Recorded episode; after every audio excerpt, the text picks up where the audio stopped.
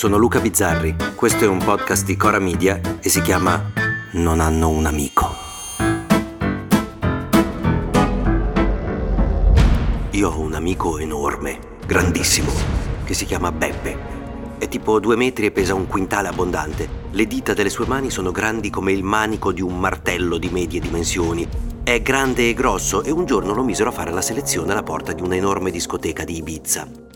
Alla fine del lavoro, con il sole che spuntava, Beppe stava camminando verso la sua smart. Attenzione, la smart era decapotabile perché lui, dentro una smart normale, non ci sta. Davanti a lui, due ragazzi spagnoli sbronzi camminavano barcollando. Mentre si avvicinavano alla macchina, alla smart decapotabile, uno dei due ebbe una geniale idea si tirò fuori il pistolino e cominciò a pisciare dentro la smart, senza accorgersi non solo di avere il proprietario alle spalle, ma che il proprietario era un armadio a quattro ante, stanco e leggermente incazzato. Ecco, Beppe mi ha assicurato di non averlo menato. Si è avvicinato al fesso, gli ha bussato su una spalla, lui si è girato e in quel momento ha capito che la sua vita era finita e si è messo a piangere. Beppe lo ha sollevato per un orecchio, portato di nuovo in discoteca, si è fatto prestare spugne, saponi e stracci e gli ha fatto lavare la macchina, dentro e fuori, tutta.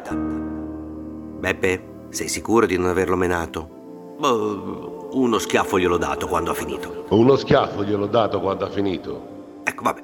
La vita ti insegna che quando fai la cazzata ti può andare malissimo e incontrare Beppe, oppure puoi essere la persona più fortunata della Terra e chi ti viene a fermare è Dario Nardella. Allora, ricapitoliamo.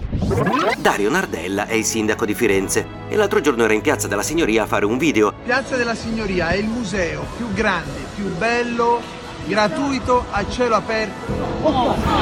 Mentre era lì, alle sue spalle due fessi hanno deciso di pisciargli nella macchina, cioè di imbrattare la facciata di Palazzo Vecchio per svegliarci sul cambiamento climatico, dicono loro o perché ognuno di noi per scopare si inventa qualsiasi cosa. C'è chi va in discoteca, chi ha la sezione di partito, chi si iscrive a danza e chi si inventa salvatore della terra. Ma chi sono io per giudicare che per scopare faccio un podcast?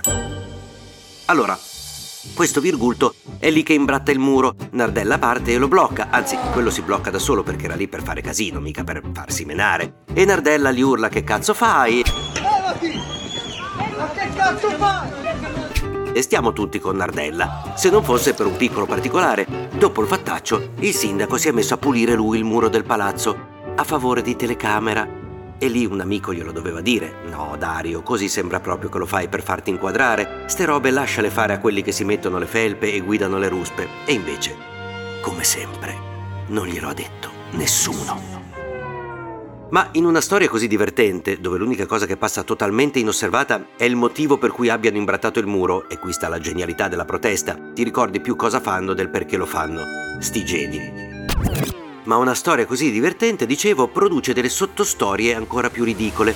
La prima sono gli esponenti di destra che attaccano Nardella dicendo che se quella cosa l'avesse fatta un sindaco di destra si sarebbe gridato alla violenza squadrista. Ah, ora, a parte che Nardella non è stato poi violento.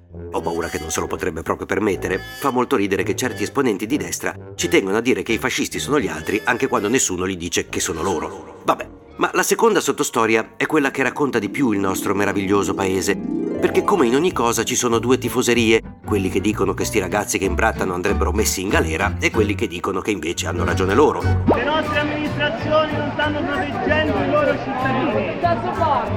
Che cazzo parli? A cosa serve fa questo? Ma tra quelli che danno loro ragione ci sono fior di intellettuali la cui tesi è fate tanto baccano per un po' di vernice lavabile.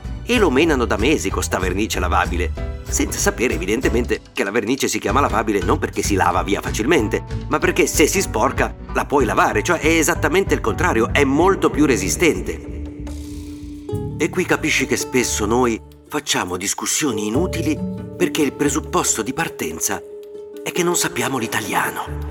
E quando tutto sembra passato, tutto il ridicolo sembra ormai dietro le spalle, arriva il ministro San Giuliano che tuona. Per ripulire il muro sono serviti 5.000 litri d'acqua. Dovranno pagarla quest'acqua quelli che hanno sporcato.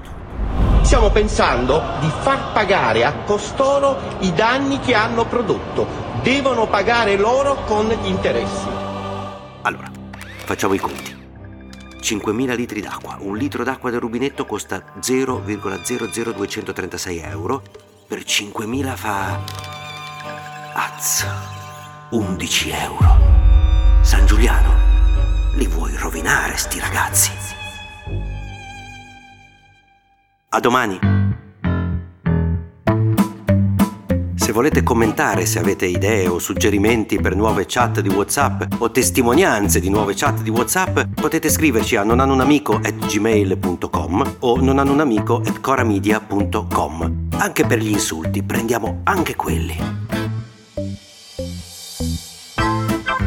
Non hanno un amico è un podcast di Cora Media scritto da Luca Bizzarri con Ugo Ripamonti. La cura editoriale è di Francesca Milano. La post-produzione e il sound design sono di Filippo Mainardi. La supervisione del suono e della musica è di Luca Micheli. Il producer è Alex Peverengo.